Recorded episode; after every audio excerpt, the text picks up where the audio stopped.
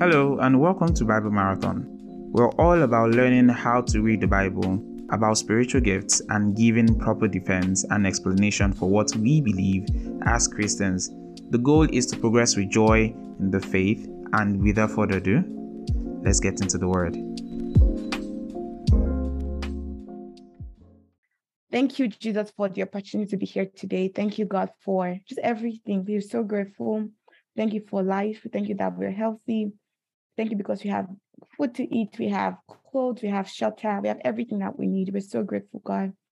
Thank you for the opportunity to gather today with other children, other our siblings, other children of God.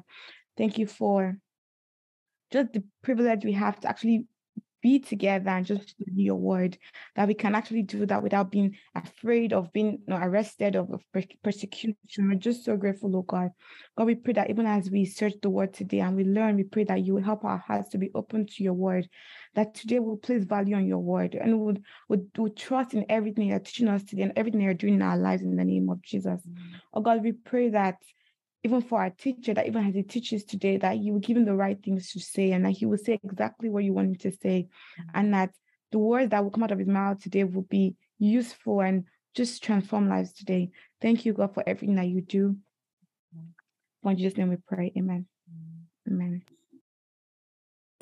All right, so I'm super excited, like I said, to see a lot of you. So, because I'm seeing some of you after a long time, I think it's a good idea to do a recap. But let's start with a scripture. So I need someone to read Philippians chapter 3 from verse 10. If you don't have a Bible, grab one.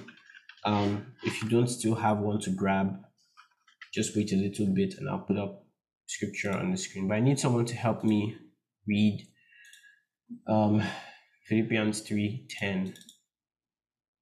If you're there, let me know. And by the way, those of you who are on Mixlr, I have not forgotten you. Hi, I see Arise Oluwaseun. I see Chineye. Hi to both of you. All right, who's going to read? I'm there. All right, go ahead. Philippians 3.10. All yeah. I want is to know Christ and the power of his rising from death, rising from death. I want to share in Christ's suffering and become like him in his death. Praise God. See, so Paul Paul is talking he has been saying a whole lot of stuff before, talking about he wants to be found in, you know, apart from the law, we're having a righteousness that comes from Christ alone, not from what he can do. And he goes on to say, My goal, my desire, my earnest desire is to know him. Who is him?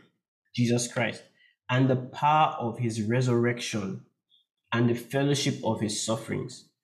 So, Christian life can be summarized or summarized um, as one of fellowship and knowledge. It's an unending cycle of fellowship and knowledge. What that means is the more you um, learn about God, the more it influences how you worship Him. And the more you worship, the more you are drawn to know more about him. It's an unending cycle. And the, the, the, the healthiest Christian life, if you are checking yourself to know where am I in the faith, which is a good thing to do, you know, you know, in, in, um, in medicine, and I'm happy there are a lot of doctors here or um, prospective doctors.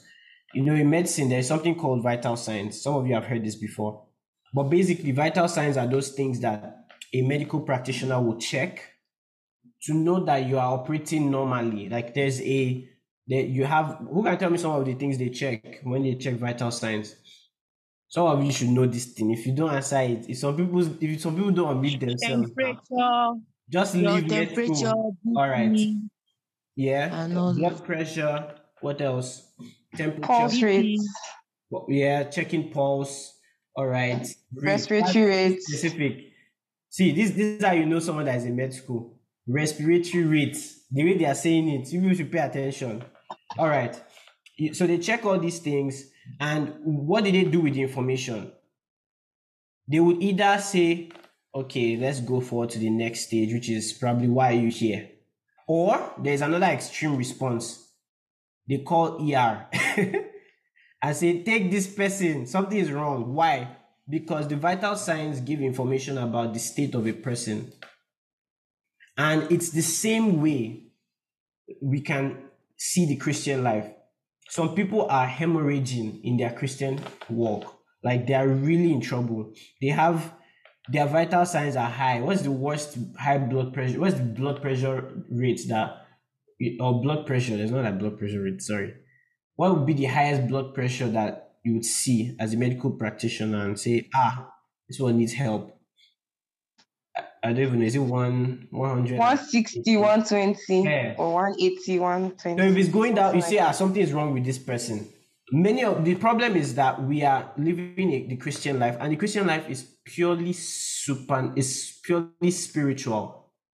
So while we have physical, you know, implements and gadgets to check blood pressure and all of those things, how do you check the state of a person's Christian walk?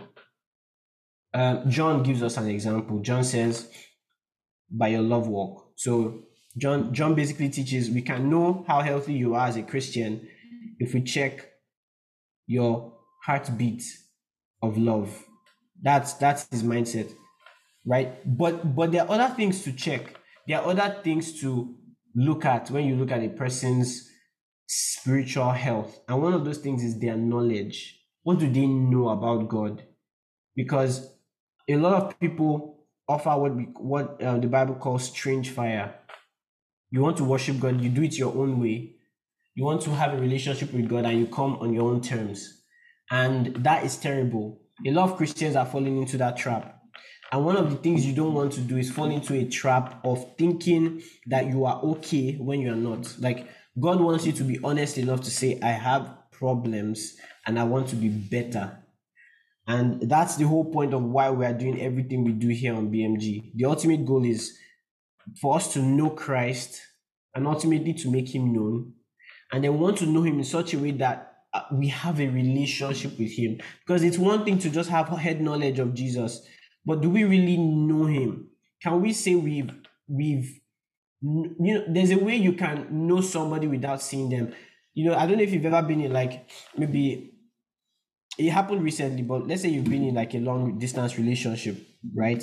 And that's all you've never met this person physically once, but you've been calling, you've been texting, you've been doing video calls, you've been doing everything. The moment you see that person in real life, one thing will happen. You will very much feel like, ah, I know this person.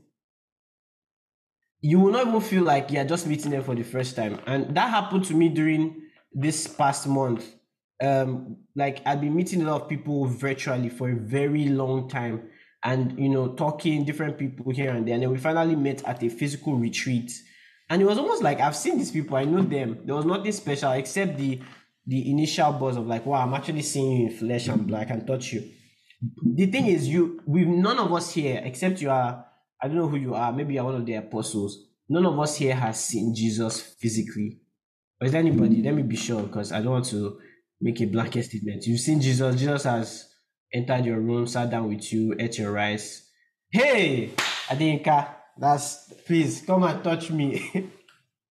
ah, come and touch me. I need I need that impartation. Um, I know that there are people that have mentioned that they've seen Jesus before. Um, for example, Kenneth Hagin, um, some of those people. But the reality is, when they say those things, those are visions so it's not like Jesus physically walked into the room. It was a vision that felt super real of Jesus being there. So because the Bible is very clear, Jesus is now seated at the right hand of God. He is not physically on the earth right now. He's alive, he's a man. All right. But he's not someone you can easily just touch here on the earth because he has ascended if that means anything to you, it must mean something. He he went physically up. So because we haven't seen him physically, it's not enough reason to say I cannot know him deeply. Because I just gave you an example, right? You can know someone so deeply that when you finally see him, like when you finally see Jesus on the last day, you imagine if you've just grown in so much knowledge and depth. Like I just know Jesus so much. I know his story, I know his life, I know his work that when you see him, you're like, this is not a stranger to me. And that's where God wants to take us. That's what Paul is saying. He says, My goal is to know him, This word know is not just scientific knowledge, it's to have a deep knowledge of Him. And then he says to know the power of His resurrection, meaning something must happen in my life to prove that the work of Jesus was efficacious. That's what Paul is saying. That I want to know Him, and I want Him. To, I want the power of His resurrection to be known in my life as well.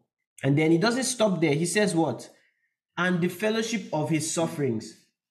Because here's the picture Jesus suffered greatly. And we're going to see some of those things when we discuss his story, his life during this month. But like he suffered greatly, very, very greatly. And he mentioned something to his disciples. He said, Because you follow me and you are my disciples, you will experience the things I've experienced. He says, In this world, you, you suffer tribulation. And he says, For my sake. So Paul understands that, yes, I know him. I want to know his power and his glory, his resurrection, all the great stuff. But I cannot really know the great stuff without really fellowshipping or participating or experiencing similar suffering that Jesus suffered. Some of you are like, what am what are we talking about? Like, am I are you saying we should have, live a life of suffering? No, I'm talking of what did Jesus come to do? He came to bring life to the world, right? To save sinners. What are we as Christians called to do? Do you realize it's the same thing? We are called to live for Him and to save sinners. Now, we're not the ones saving, but we are preaching the message of salvation. Guess what? The master that sent us was killed. Why do we think we'll be, as, eh, you know, exempt from similar experiences? Like that's what Jesus was saying. I will suffer because people hate me. They are workers of evil, so they hate me. And they will hate you too because it's the same message I'm delivering that you will deliver. But Paul is saying for you to really know someone, you have to be in their high moments and in their low moments. If I see you when you're always with makeup, I'm not your best friend. I, I can be I can promise you. Right? Because if all I see is you in makeup, that means I've never seen you on your bad days. I never seen you on your bad hair days. Then mm-mm, you can't. There's no way. You can't say I'm your best friend. And that's the same thing. If all you are seeing or experiencing of Jesus or the knowledge you have of Jesus is just high level, like, oh yeah, Jesus was born, Jesus is, you know, a great guy that died for my sins. That's not enough. God is calling you to more. He's saying, Come, know me, fellowship with me. So the whole point I'm saying, point I'm making here is that learning about Jesus is the crux of the Christian faith. Everything else doesn't, everything pales in comparison. Like at the end of the day, think about what it would be like when you finally see him. Your job will not count. The number of friends you've made will not count. That nice shoe that you bought in Marshalls or whatever store you went to won't count. What will count is what did you do with Jesus? Like, just think about that for a moment. A lot of you are investing many years of your life into education. That's beautiful. It's great. It's an amazing privilege God has given to you, right? Not everyone can experience that whole level of knowledge that you will come to at the end of your studies, but you will not need that knowledge in heaven. that's the weird thing. Like that's something that must always be at the back of your mind. That everything you are learning is for here, and at the end of the day, you're going to stand before Jesus Christ. It's real. It's not a concept that we made up there is going to be a day you will stand before Jesus and he will ask you, What did you do with the knowledge you had of me? What did you do with it? So, your knowledge of Jesus is very important. But then we're taking a step further today because not only is your knowledge of Jesus important, your knowledge of the humanity of Jesus is important. All right. Pay attention to what I just said. Your knowledge of the humanity of Jesus is important. Let me do a quick recap. How many of you were here last week? All right. So last week we started a series. We called it The Chronicles of the Lion and the Lamb. And the whole idea was to talk about Jesus and how he has been depicted in scriptures, but we really want to know him. So if we want to know someone that is not with us, how many ways can we know him? Just think about it generally. We can read about him, right? We can ask people about him, people that worked with him. Can ask. What else can we do? If we have other media, we can use that. So if, if he wrote something, we can read what he wrote, right? That's how people get to know stories now. Have you watched like movies made out of biographies? Exactly. So that's kind of like how it happens. But the problem is, okay, this Jesus is not dead, he's alive, he lives, but he left us with a great cloud of witnesses. He left us with a lot of things that we can use to know him intimately. Now, ultimately, we have the Holy Spirit. So the Holy Spirit testifies of Jesus. It makes what we know about Jesus concrete and real and supernatural. That's what the Holy Spirit does. Someone that doesn't have the Holy Spirit can have a doctorate degree in Jesus Christ knowledge. Like he can literally have all like, oh, tell me anything you want to know about Jesus, and he tells you, oh, on so so day in his life, he said this. Right? That's scholarly knowledge. But what the Holy Spirit does in the life of a believer is to testify to the work of Christ, to make Jesus real.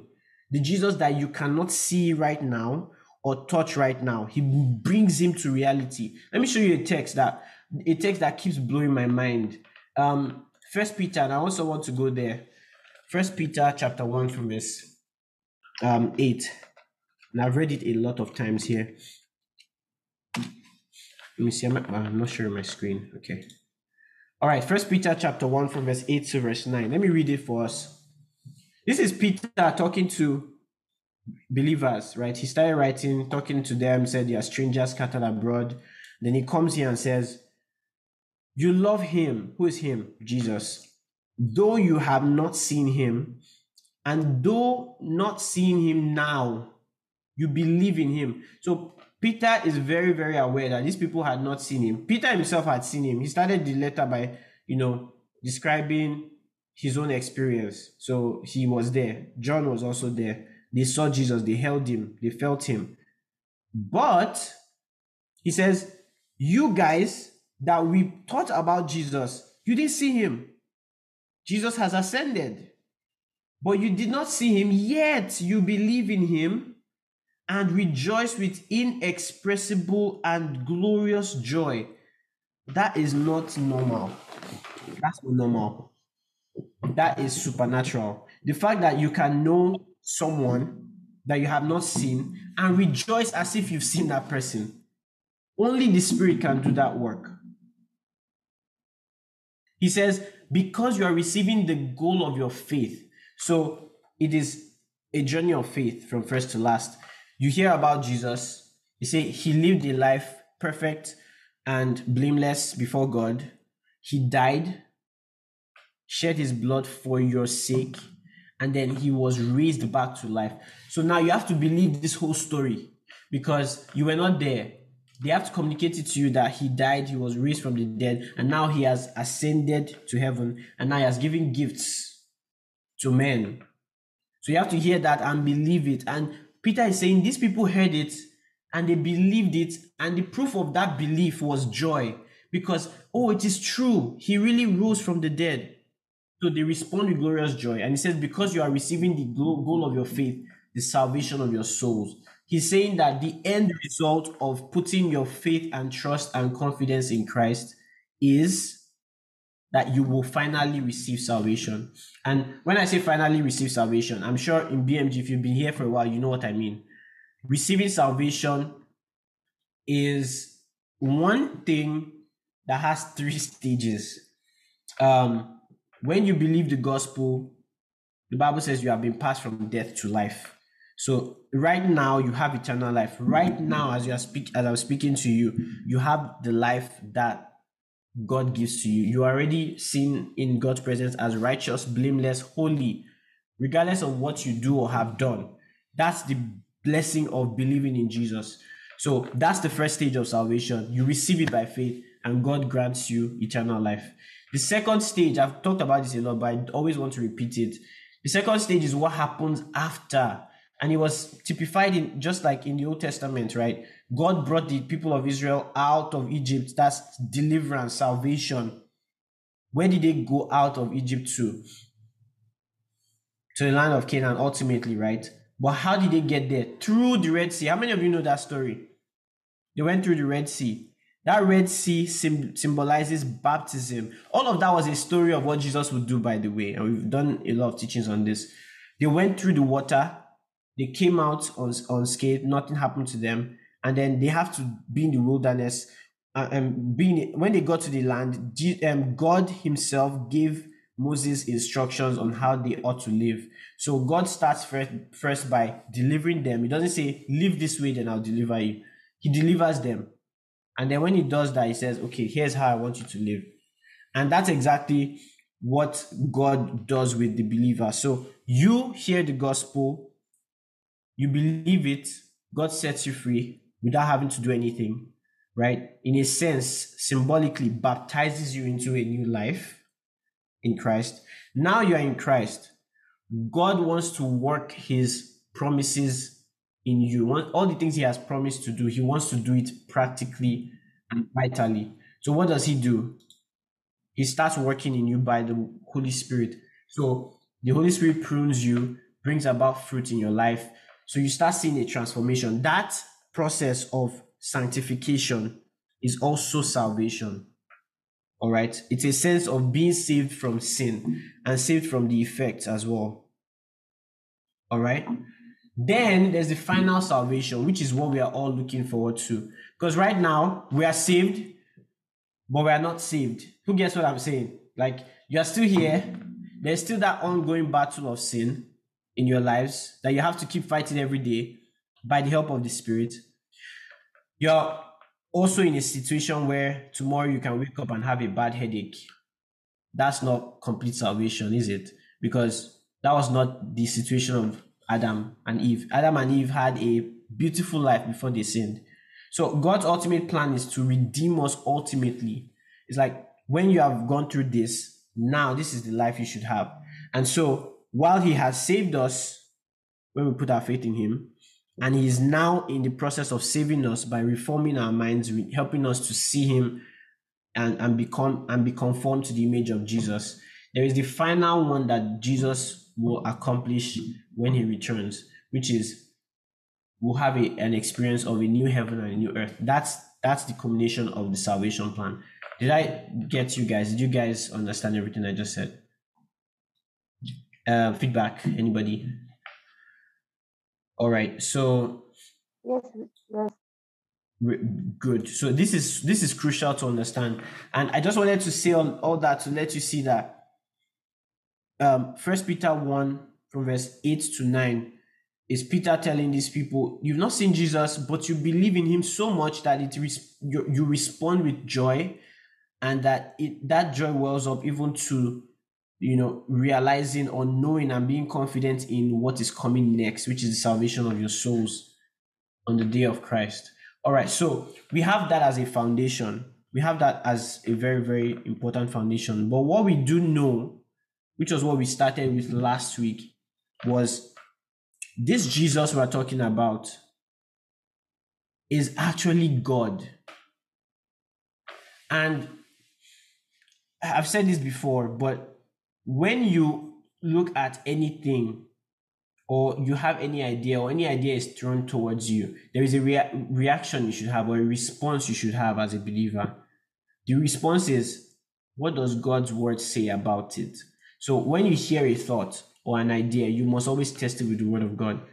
Now, we broke down last week the fact that Jesus is, in fact, God and that he's not just a messenger or a prophet or someone who is just higher than everyone else, but he is God incarnate. So he's God that took on flesh. And we established that. So if you weren't here last week, go listen to that teaching. It was done by my friend. Excellent apologetic work of proving, you know, the deity of Christ, that Jesus actually was God. And there was enough evidence. Like you can go through all those points and you realize, you come to a, a conclusion that Jesus was actually God. But what the difficult thing we have to do, which shouldn't be difficult in the real sense, but we have to do that today, is to talk about Jesus as being fully man. So there's a doctrine of what is called the incarnation, or better yet, the something called the hypostatic union. So if you're writing things down, you can write this down or just pay attention. And I'm trying to avoid theological terms because that's so that's that can just take us the wrong direction. So when we say the hypostatic union, what does that mean? Let me even ask. You guys have been on BMG for a while. Who knows what hypostatic union is? When you hear that term, who wants to help? what is hypostatic or the hypostatic union?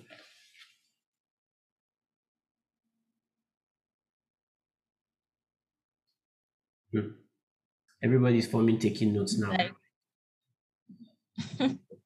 okay, let me go. Um, like the combination of Jesus' um, humanity and divinity. Okay, the, the way he said he said the combination of. Give me another word so that people don't um, Mo, you want to try? Like Hi, Mo. Union. No, Victoria, you're correct. It's just that word. Like when you say combination, I'm thinking I have pot and I'm mixing jollof rice with, you know. so I wanted, so I wanted to really, the words are important. Mo, go ahead. I see your hand. So I already said hypostatic union. So union is not helping us. Mo, I'm waiting for you. You're muted. Sorry, can you do what you said? Ah, okay.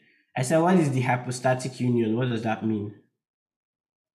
Like what Victoria said, I think it's just three in one, right? Um, God, God is God is three in one, right? Trinity, the Holy God, the flesh, oh, not God the flesh, God the Father, God the Son, and God the Holy Spirit, all in one body right? Mm-hmm. Some people say like water, like water, ice and gas. But then I don't really blame them because the Holy Spirit is spirit, right? Like yeah. that. but like that's just an analogy. So yeah, that's what I think it is. Yeah, that's that's right. So it's so um, what Victoria was saying in essence by extension is that um different things are combined together. So she uses the word combined. Sorry. But it's really the idea in Christology, right? It's a it's a theological term to describe the union of Christ's humanity, all right, and his divinity in one person. Like the fact that God can be fully, that Jesus himself can be fully God and fully man at the same time.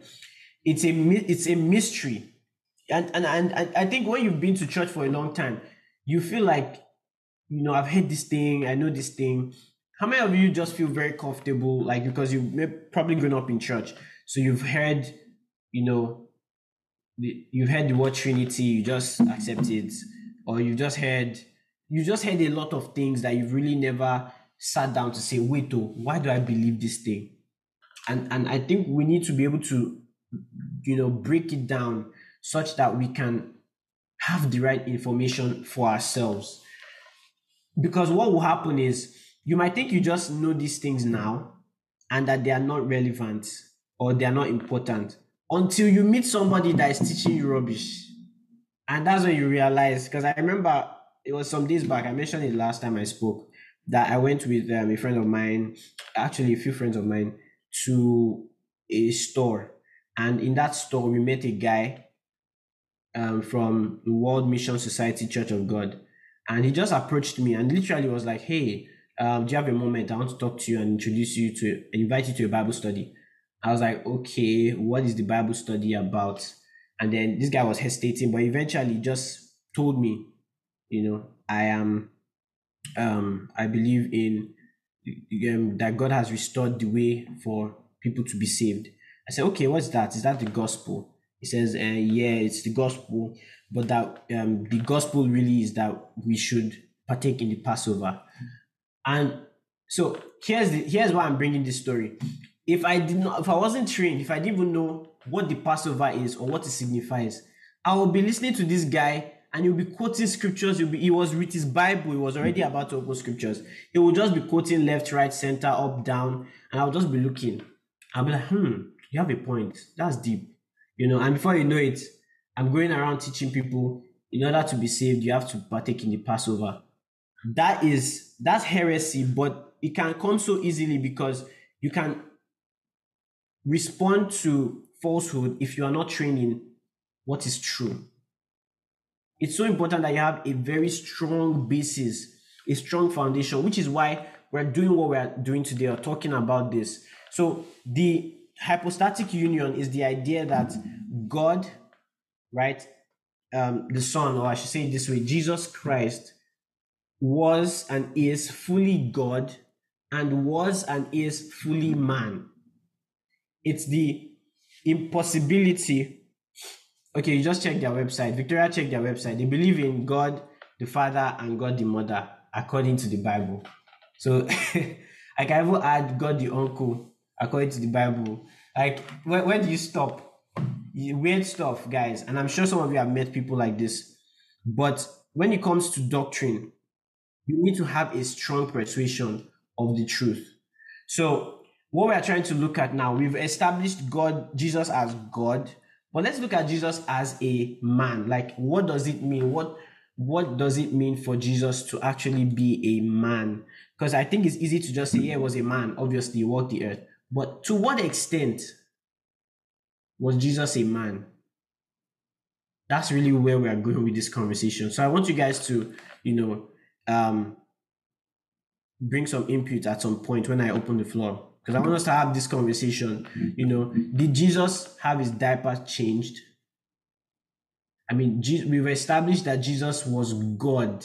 Like he he's he came from heaven. This is the, the God that angels sing night and day. Worthy and worthy is the Lamb that was slain. Holy, holy, holy. That's what they sing to this God.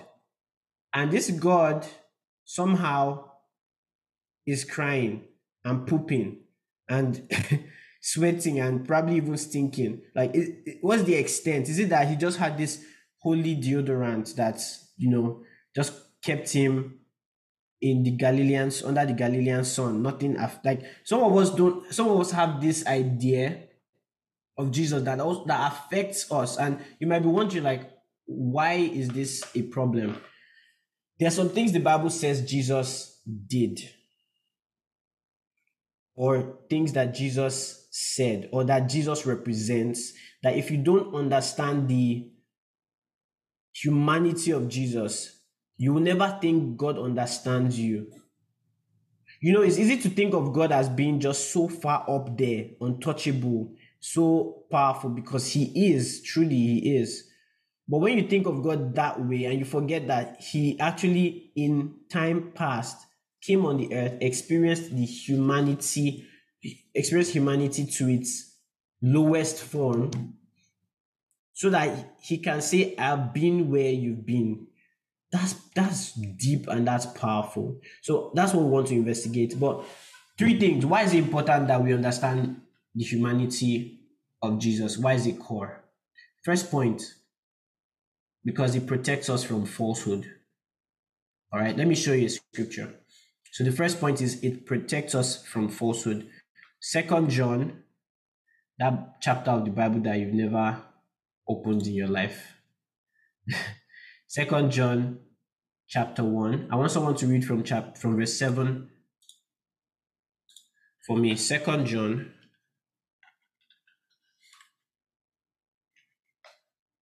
chapter 1 from verse 7.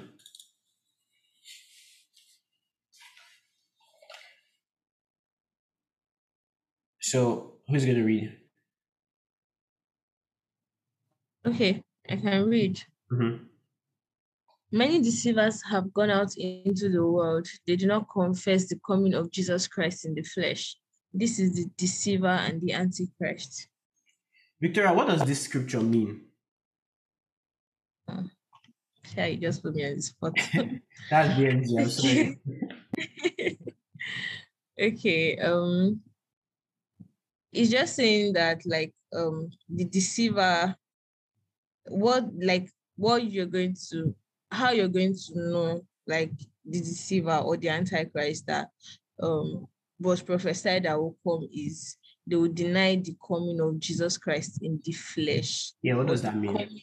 The Son of Man in the flesh. What does that mean? You're just saying the same thing. I really want you to help us. Okay. Okay, just basically saying that um understanding that Jesus Christ, who is God, came actually came and lived among us in the flesh is very, very crucial to our belief. That's good. That's yeah. good. So what you are saying in essence, let me be sure I'm not misquoting you, is that people who don't believe in the incarnation, that God took a body, is a deceiver and an antichrist. Is that what you're saying? Yes. Yes, you should be bold. You're correct. You're very correct. yes. All right.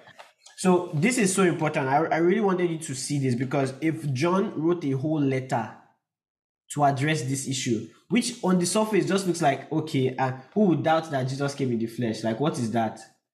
But it was a big deal. He says, they do not confess the coming of Jesus Christ in the flesh. So, what do they mean? When they say Jesus Christ, don't miss the point. Jesus Christ actually means Jesus Christos, but ultimately also means the Messiah, the promised one. All right? The promised one, the one God anointed. So when he says many deceivers have gone out into the world, they do not confess the coming of Jesus Christ in the flesh. He's basically saying they do not agree. That's the word um, confess. That's um, homologeo to to agree with the coming the advent of Jesus Christ, that's the Messiah, God's promised one in the flesh. So it is two issues here. Some people are teaching that Jesus has not yet come, which is what the Jews believe extensively. But then there's another level of deceit on top of this, which is God is not going to take on flesh. So that's the problem here. So he's saying, stay away from people who teach this. In fact, to show you how bad it is, he says, watch yourselves that you do not lose the what we have worked for, but you may receive a full reward. So in a sense, you can lose some of your rewards. It's, a weird idea to think, but this is an apostle speaking that you can be so dissuaded and it can possibly cause you to lose a full reward. I don't know what that looks like, but it's there in scripture. And then it says, anyone who does not remain in the teaching about Christ. So, which teaching about Christ is he referring to? The incarnation, right? The the taking on of flesh of God. God took on flesh. God became a man. He says, anyone who does not remain in that teaching, but goes beyond it or breaks or changes it to something else. He says does not have God. he says it does not have God the one who remains in that teaching has the Father and the Son. An implication here is notice how he says he has the Father and the Son because you must recognize the Father and you must recognize his Son. And by recognizing his Son, you're also recognizing his incarnation. I hope I'm not losing you. It's very important to get this.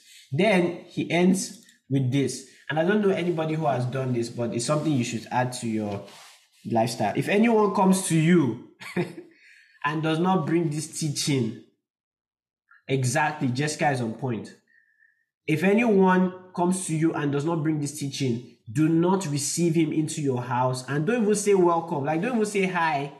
If they don't believe that Jesus Christ came in the flesh, there's no hospitality. No, zero. For the one who says welcome, he says you are sharing with the evil works. Because that's just to show you how heavy your understanding of Christ in the body is.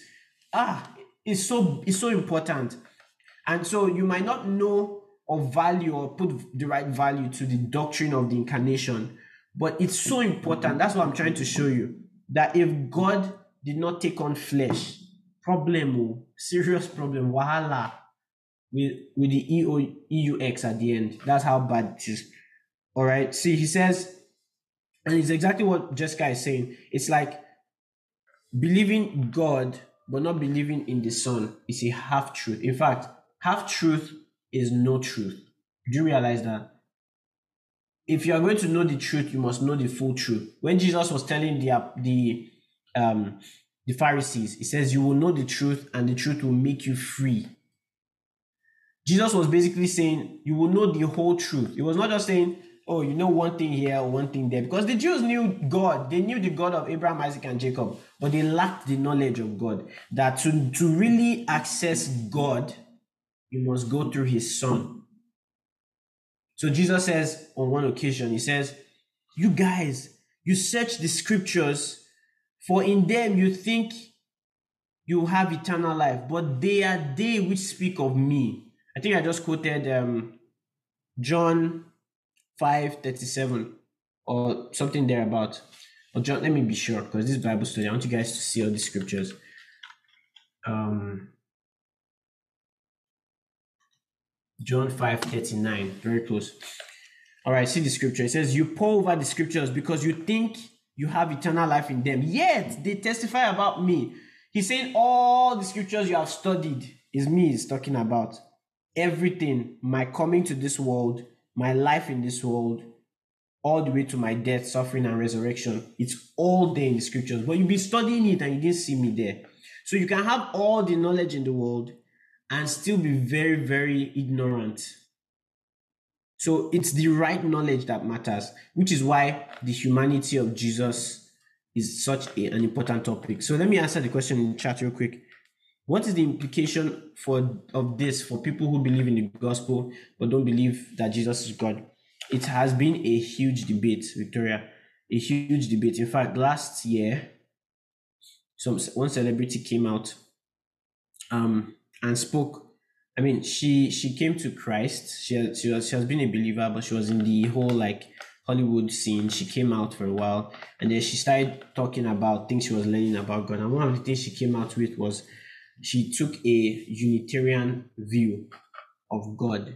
In what she was basically saying is, um, Jesus is not God, and that Jesus is just um, I mean, she didn't go as low as saying he was a prophet, but she basically took away the deity of Christ and was using verses that Jesus used, where he says, you know, um, I do only what the Father tells me to do, to prove that he's not God. That why would he still have to listen to the Father, you know, if they are on the same level? Something like that, and a lot of other arguments. But a lot of people now came back and said, "See, we see your heart. You're going, you're, you're getting to know who God is." and it's okay to make mistakes like this. And I think ultimately, my answer to your question, Victoria, is if she's open and she's walking through it, I think there is mercy in that regard. Like it's not a thing of she's denouncing the divine nature of the word of God.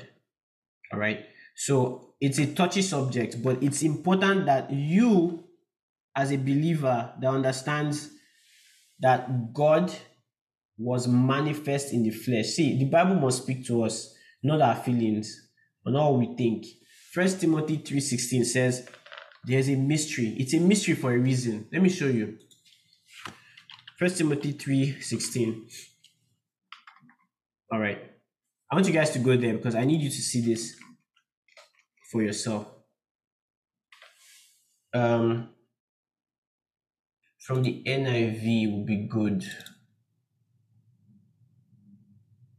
There's no other way to put this. He says, 1 Timothy 3.16, beyond all question, the mystery of godliness is great. So first thing we see is it's a mystery. So if it comes easy to you, then you are missing it already. It's a mystery. It's not meant to be something calculated in science. How can three be one? But in the Godhead, three is one and one is three.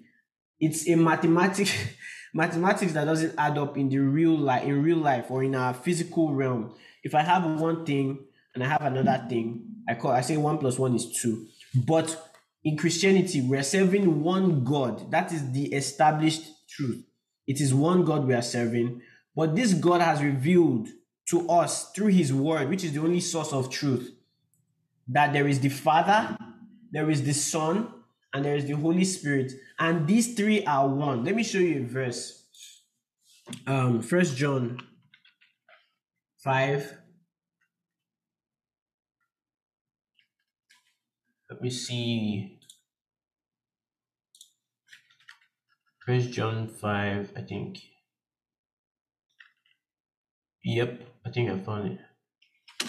All right, First John 5 7. Can someone unmute and read this? For there are three that bear record in heaven mm-hmm. the Father, the Word, and the Holy Ghost. And these three are one. Pause. So I I I I think this is one of the most mysterious verses in scripture. right? It it baffles our mathematical understanding. But it tells us clearly that there are three that bear witness or record in heaven. It says the Father, you know the Father, right? Then it says the Word. Who is this Word? We have John, right? It's the same John that wrote First John 5 7 that wrote the Gospel of John. And what did he say? In the beginning was the Word, and the Word was with God, and the Word was God. So that Word is God. Then in verse 14, he tells us that that word actually became flesh. So we can replace the word there with Jesus because that's what he was trying to establish. So there are three that bear witness the Father, Jesus the Son, or also known as the Word, and the Holy Ghost. And he says, and these three are one. So, as a Bible believer, because you can't believe in God and not believe in His Word, so you you get to a point where you're like, see, eh, I get it's complicated, but I'm going to submit myself to this, this truth. The truth that there is the Father who saw our need of salvation and realized that the only one that can pay for this problem or the sins of man has to be another man because it will not make sense. Like if let me give you a picture. I think this will help you very much. Um, tell me, were you ever like flogged in school? Anyway, in like, did you like go to like secondary, primary school, secondary school? Did they like beat you with cane? Yes. Okay, okay. Now, let's say I know there were some guys that probably liked you, and you know they were like, ah, you know, teacher, no, beat me instead. I can chest cane or something like that. So maybe there were those guys who really liked you, and they just came and they chest cane for you. Now that's that is a you might you might say it doesn't really you know apply, but I'm trying to make an example here. So they come and they take care for you, and you go scot free. That is okay. Like to me, if I hear that, I'm like, oh, such a nice guy. He really likes you. But if if I now go and get a goat and I say, teacher, flog, flog this goat. the problem is this. First of all, the goat is not at your level. Yeah, like so there's already a problem, right? Mm-hmm. Good. So think about it. God wants to forgive your sin, but He also wants to punish sin mm. because He's just, He's holy. Yeah, He cannot. I mean, if you see a rapist, everybody here in their right mind should want something bad to happen to that rapist. It's not. Yeah. It is God given feeling. Don't think you're bad. It's, you hate sin. It's wrong, mm-hmm. right? God is yeah. just. But God is also merciful because He loves Pelumi and He loves praise and He loves salt and He loves everyone here. So He has to. The problem is that He has to be just and merciful. But He cannot go and bring a goat, which was what He was using as a symbol in the Old Testament. So it was like someone is coming, no, but I want you to understand that atonement is necessary. So be killing go, bulls and goats and cows. And then Hebrews tells us it, those things were not accepted by God. It was just a symbol and a type. Then God figures out, or I'm just using what figures out. It's not like God is just figuring out, but just get the point. So he realizes that someone has to bear the punishment of Pelumi, but that person has to be equal to Pelumi and must also be guiltless. Yeah. Because if Jack or is he who, who was your boyfriend's name in, in secondary school? Who did you like? if that person decided to come and replace you, you know, hmm. and oh, for some reason he also was a noisemaker or he came late, it's both of you that are going to flog, right? So because you are both guilty, so God has to put someone in your stead that is human but faultless. But that's not possible because all have sinned and have fallen short of the glory of God. So, in God's infinite wisdom, He has to take on flesh. Like he literally has to be the is the only perfect one, and then he has to take a form that he can legally deal with. And that's where we see the work and the, the work of Jesus and why he had to be a man, a human being. Because if he was less than a human being, he would be too low for the for the requirements of God's standard. And then if he was not a human being, maybe an angel, he will also be too high and he will not be, you know, at the same level. So that's why it's, it's a mystery. But God does it that way in his wisdom and shows his love through the sacrifice of Jesus Christ. So um, I hope that helped clear up things though. Because it's, it's super important to understand the implications of that. So the implication of saying Jesus did not come in the flesh, it repudiates everything. It just it just means God is not just.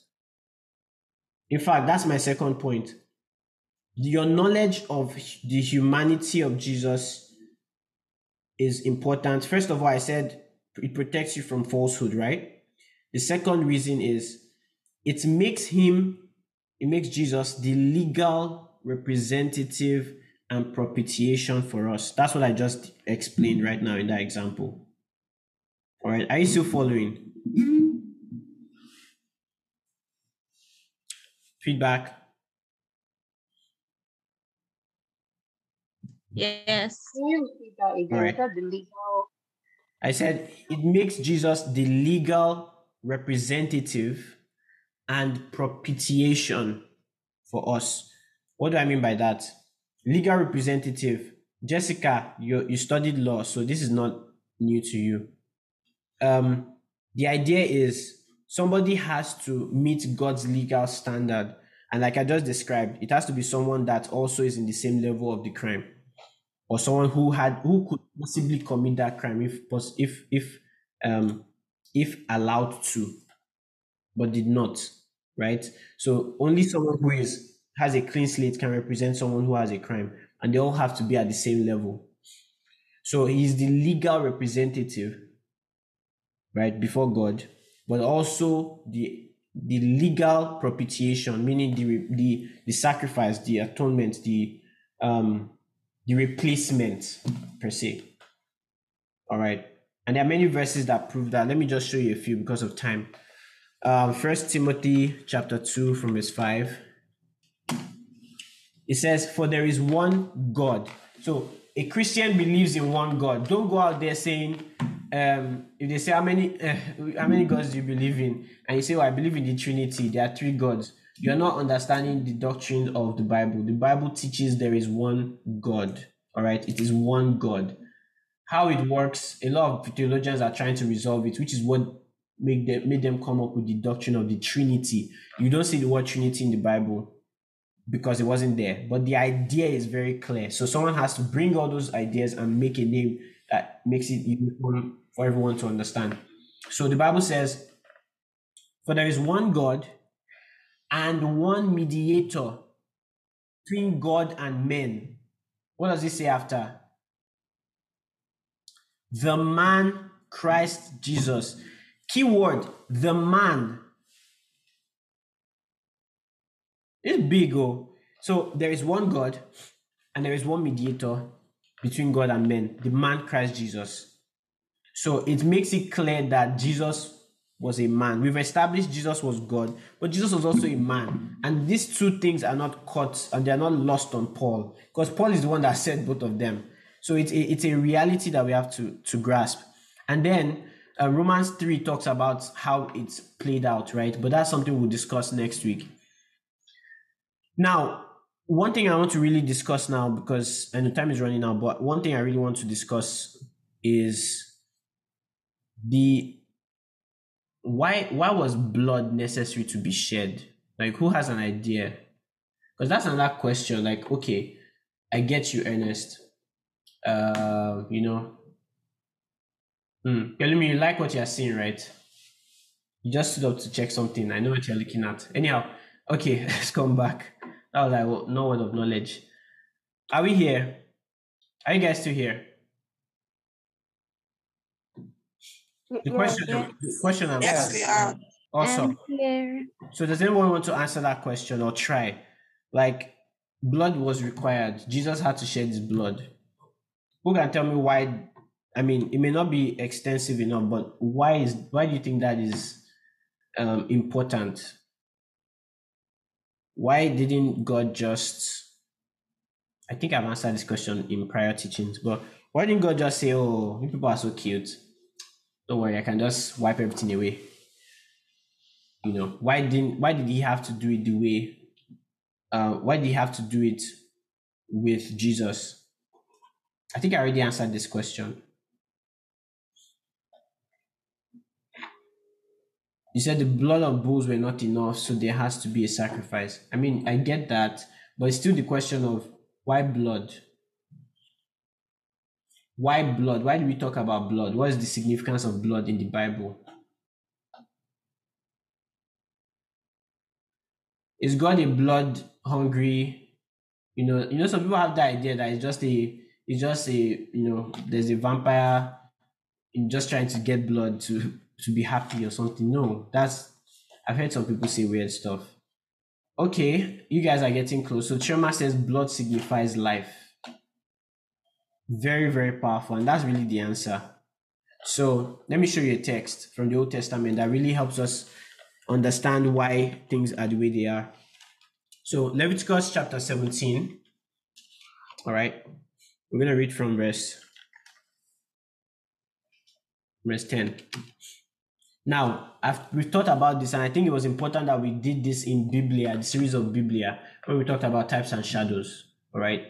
But I think by extension, you should know now that everything that was written in the Old Testament had a purpose. Many things that actually had a purpose in pointing to the um, work that Jesus will do and why and how he would accomplish it. So if you look at Leviticus chapter 17 from verse 10, it says, let me read this real quick. It says, And whatsoever man there be of the house of Israel, talking to the Israelites, or of the strangers that sojourn among you, that eateth any manner of blood, I will even set my face against that soul that eateth blood and will cut him off from a, a, among his people. So it, basically, it's just saying, don't eat blood. Anything that has blood in it, don't eat it. So you're supposed to like cook it well. But why? Why is it so important? Why is why, why is that a law? Verse 11. This is this is the mystery here. It says, For the life of the flesh is in the blood. Oh, so what gives a thing life, according to scripture, is the blood in it. So he says, Stay away from this, not because there's any problem in itself with eating blood, or you know, maybe uh, some people can be scarred from this. They are eating, and maybe they went to like a steak place and then you know they got medium rare that has that still has blood inside. Some people know that you cook the meat, the blood is still inside. Like ah, oh my god, this is wrong. Now, first of all, we're not under the Israelite law, and I think by extension, for those of you in medical field, you I know there's some things where they tell you like it's it's not safe to eat um, anything that has blood in it. Like there's health implications of that, but there's a spiritual significance. It's like don't eat blood because blood is it represents life. So he says the life of a thing is in its blood, and I have given it to you upon the altar to make an atonement for your souls. Then look at the last part. It says, For it is the blood that maketh an atonement for the soul. So this is God giving them clear teaching, a very clear teaching about the, the nature of the atonement. That for the, the sin problem to be dealt with, blood has to be shed. Why must blood be shed? Because the wages of sin is death. What is death? Ending of one's life. Right? What is the what what represents life? We just read it. The life of a thing is in the blood. So I just answered a question that someone might have had, like why is there a blood sacrifice required and all of that? Why did Jesus have to shed his blood? Why is the blood of Jesus an important thing. In fact, Hebrew, and I think this is a such, such a um, great reference from um, Chimeri. Um, let me put that scripture up. It's really a good thing. Hebrews 9, um, verse 22. I think we can even start from verse 20, 21. Let me check this. All right. Verse 20. So the writer of Hebrews was talking about the law and explaining it. Actually, verse 19. All right, so stay with me, guys. If I'm too fast, I'm so sorry. I'm assuming that many of us would know some of these things, but I shouldn't. Um, let's read this. For when Moses had spoken every precept to all the people according to the law, he took the blood of calves and of goats with water and scarlet wool and hyssop and sprinkled both the book and all the people is under the law.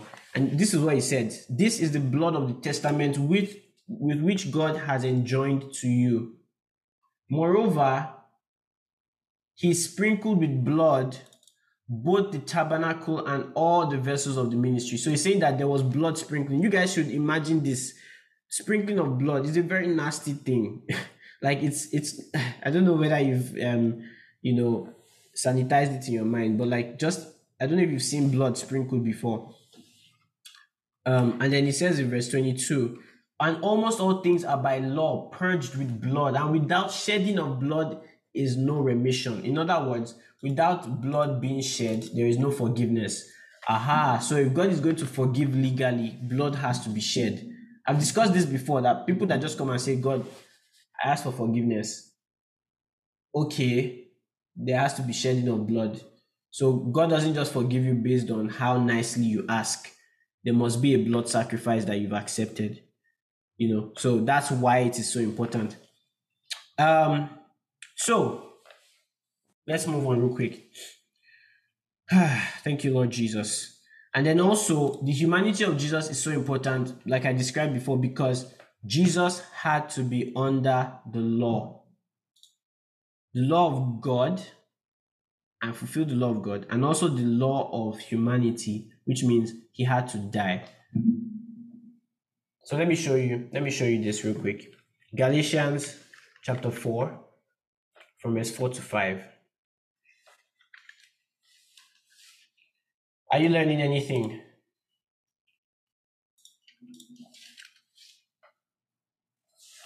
All right, Galatians 4, from verse 4 to 5. But when the completion of the time came, God sent his son, born of a woman. So he says, when the completion of time came, God sent his son. And notice, he says, born of a woman. Who is that woman? Mary. That's where we got the title, by the way. Because Mary had a little lamb is a common um, nursery rhyme. By the way, it's another side thought. I think today I've just gone on a lot of side trails, but I think it's okay to do that.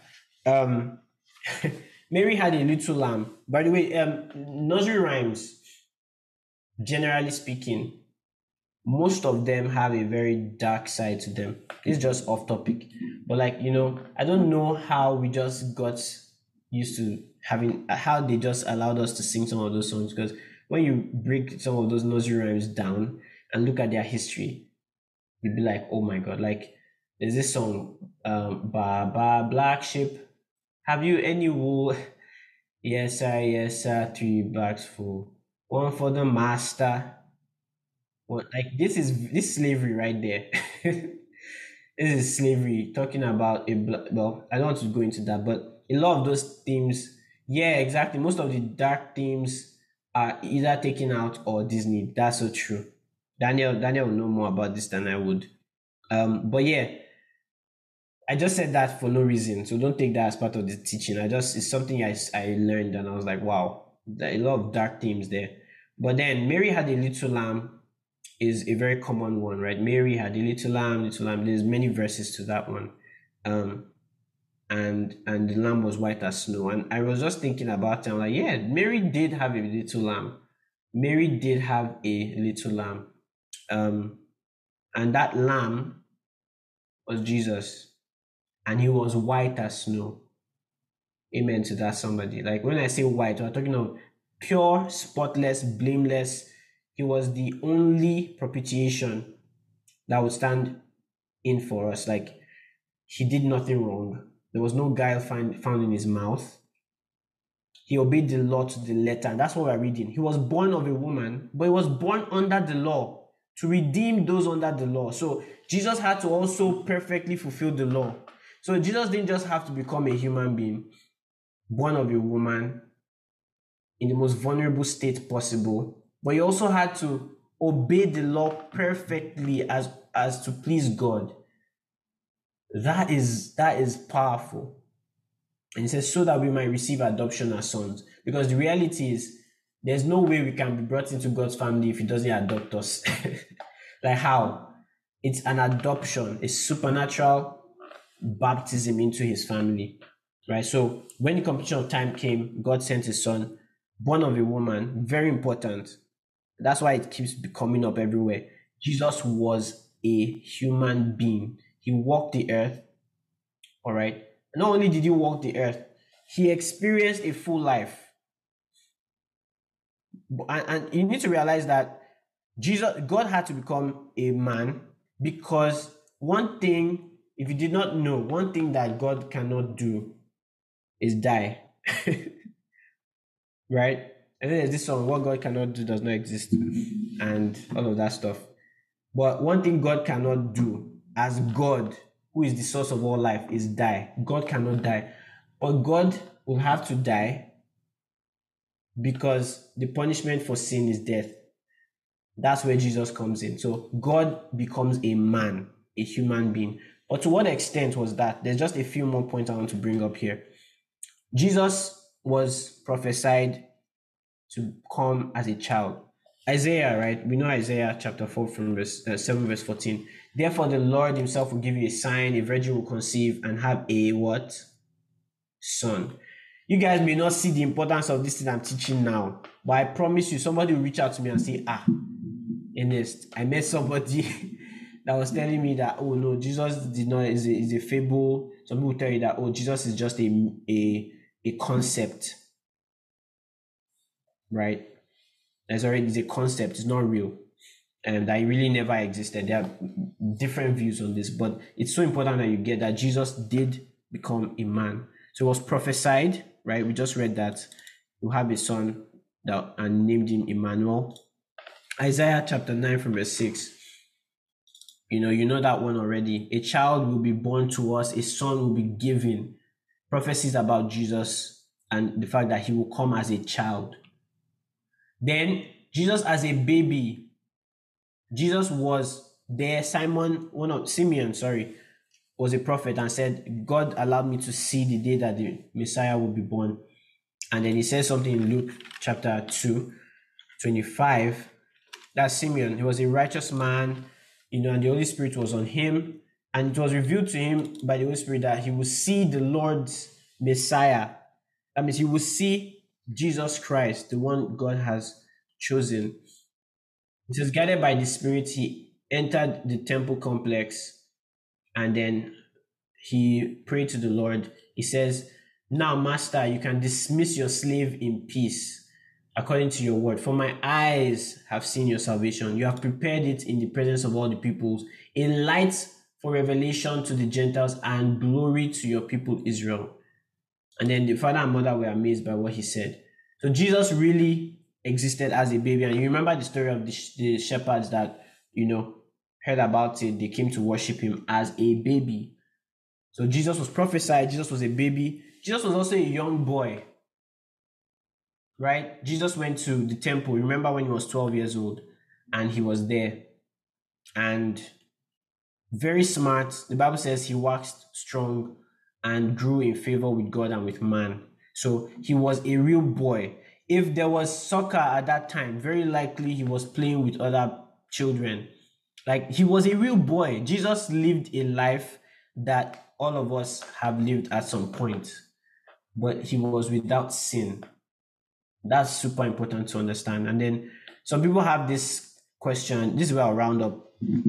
Where did Jesus? What was where was Jesus between the ages of twelve and 30? Have you ever had that question? Because the Bible just kind of jumps like, okay, he was 12 in the temple and then he goes with his parents. Next thing we know is he's 30 and he's ready to be tempted. right? What was happening between 12 and 30? Who can tell me? Quick guesses. Some people say preparation. Okay, Moses. growing up. Growing up, yeah, he was waiting for his time. Okay. And I think it's a combination of all those things. So Jesus, by the way, was being trained. Um, the Bible is very clear that uh, he, you know, the Bible tells us when he was doing his ministry, he said he went to the synagogue as his custom was and read from the scroll. So it's something he had been doing. It's not when he was just 30 that he decided to start going. And people recognize him as a rabbi. All right. So you don't just become a rabbi historically as a Jew. All of a sudden you just appear and you're 30 years old and you're a rabbi. No. Like you've been, it's like PhD. You have been you have been studying. And you know, it is even almost um very, you know, it's very this might shock some of you, but I think I think, and maybe we can have that conversation next week because we're not done with this. We'll continue it in the teaching next week with treasure. Um, but it's it's still a very very interesting thought to have that maybe Jesus discovered. this is very very. I have to be careful saying this. Jesus saw things in Scripture concerning himself. Um, because he, he was a think about it this was god but he was a man and what that means is you will learn jesus grew in knowledge so jesus didn't always know everything so it's the idea that jesus at a point had to read and see the scriptures concerning himself and realize this is who he is and have a parent or parents that told him everything that happened some of you don't realize that these things could have happened but this is such a conversation to have um there's a question in the chat. Olaitan said, um, exactly, Victoria. So, do you think it would be right to say the death of Jesus was to honor the law of Moses? Rather, God was just looking to unleash his wrath. Um, so, before the law of Moses, there was still the reality of sin, which is what um, Romans teaches extensively. So, sin still will be punished, even um, outside of the law of Moses, because it said when the law written in your heart. So there was already the law written in the heart of all of God's creation. There's a standard of God that is known, but then people suppress that knowledge. So God ultimately was still going to pour out his wrath against all sin, regardless of the law of Moses. The law of Moses only came for a time to a specific group of people for a specific purpose as a constitution. Um, so I would say that God accepted the death of Jesus because of the the requirements of God's holy standard, not really the law of Moses. The law of Moses was supplementary um, as a constitution to guide how the people of Israel would live and kind of like show the nature of God in a way. I don't know if that helps. So it's really the wrath of God. All of creation is trying to run from or escape from. How can we escape? Um, you know, um, if we neglect such great salvation. When he says, How can we escape? Hebrews 2, he's basically saying, How can we escape the wrath of God? If we if we neglect the salvation he's offering freely. Like where else would you go? God is all and in all. Where else would you go? So um I don't know if that helps, but it's it's beyond the law, is what I'm trying to say. God God is first the standard. Um, and Jesus had to meet that standard, not just the law of Moses, but God's holy law as well. Um, and then Victoria said the Bible said he stripped off his privileges, and I was going to read that scripture, but time ran out. Philippians 2, verse 6, right? G- God, Jesus, it says, um, let me read from the this is the last verse I'll read, all right. Um, have this mind among yourselves, which is yours in Christ Jesus. He says, Who though he was in the form of God, this is so important. Jesus was in the form of God, did not count equality with God a thing to be grasped. What does that mean? It means he saw the privilege of being God, but he did not take it as something to hold on to. Instead, he let it go. So, Jesus, who was fully God, had all the privileges, was equal to the Father, in terms of power and you know ability had to let go of. He literally put on a new form. So he let go of the form of God, took on a new form, and taking on a new form of man also means you are taking on everything that the body limits you to. So the body limits you to having one brain, which means that you are limited in knowledge.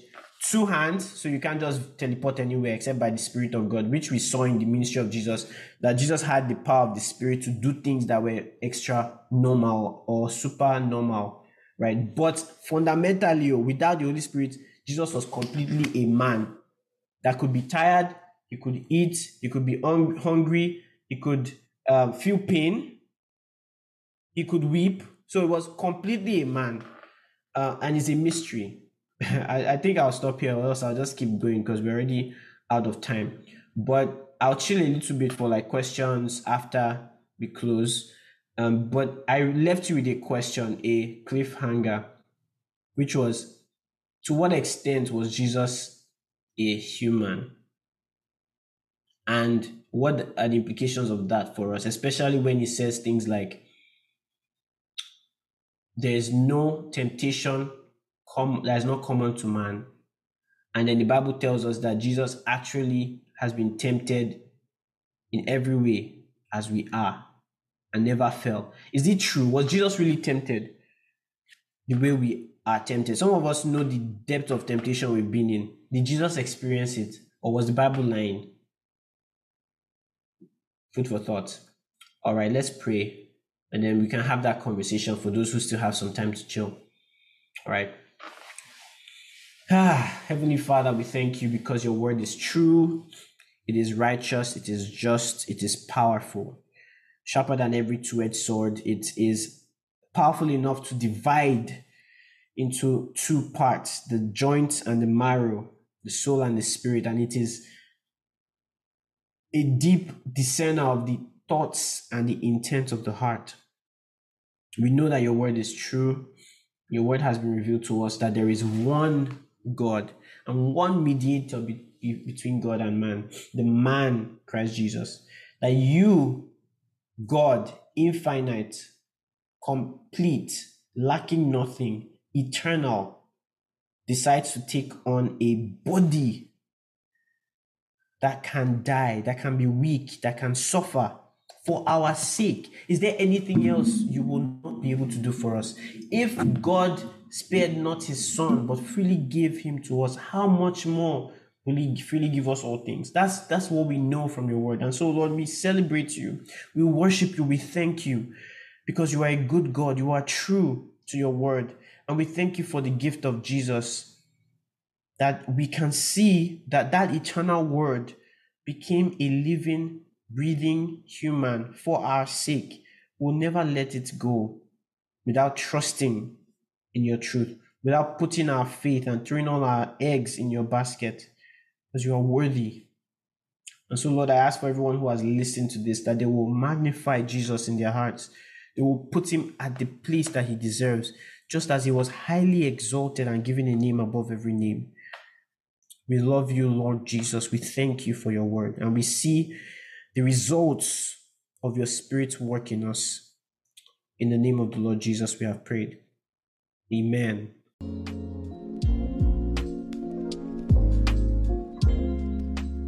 Hey there, so we've come to the end of this teaching session, and we hope it was for you a teaching and an enlightening moment. We have so many other topics on our podcast that range from spiritual gifts to charisma to interpreting the Bible well and so many others. If you'd like to listen to any one of them, just look through our podcast catalog and find the topic that you'd love to learn. If you'd like to join us Sunday live on MixLR or on Zoom, all you need to do is go to our website, which is bit.ly forward slash BMG Live 4. That's the number 4. Or you can look in the description and you will find the link to the website there. We hope you have a blessed week and continue to grow and progress with joy in your faith.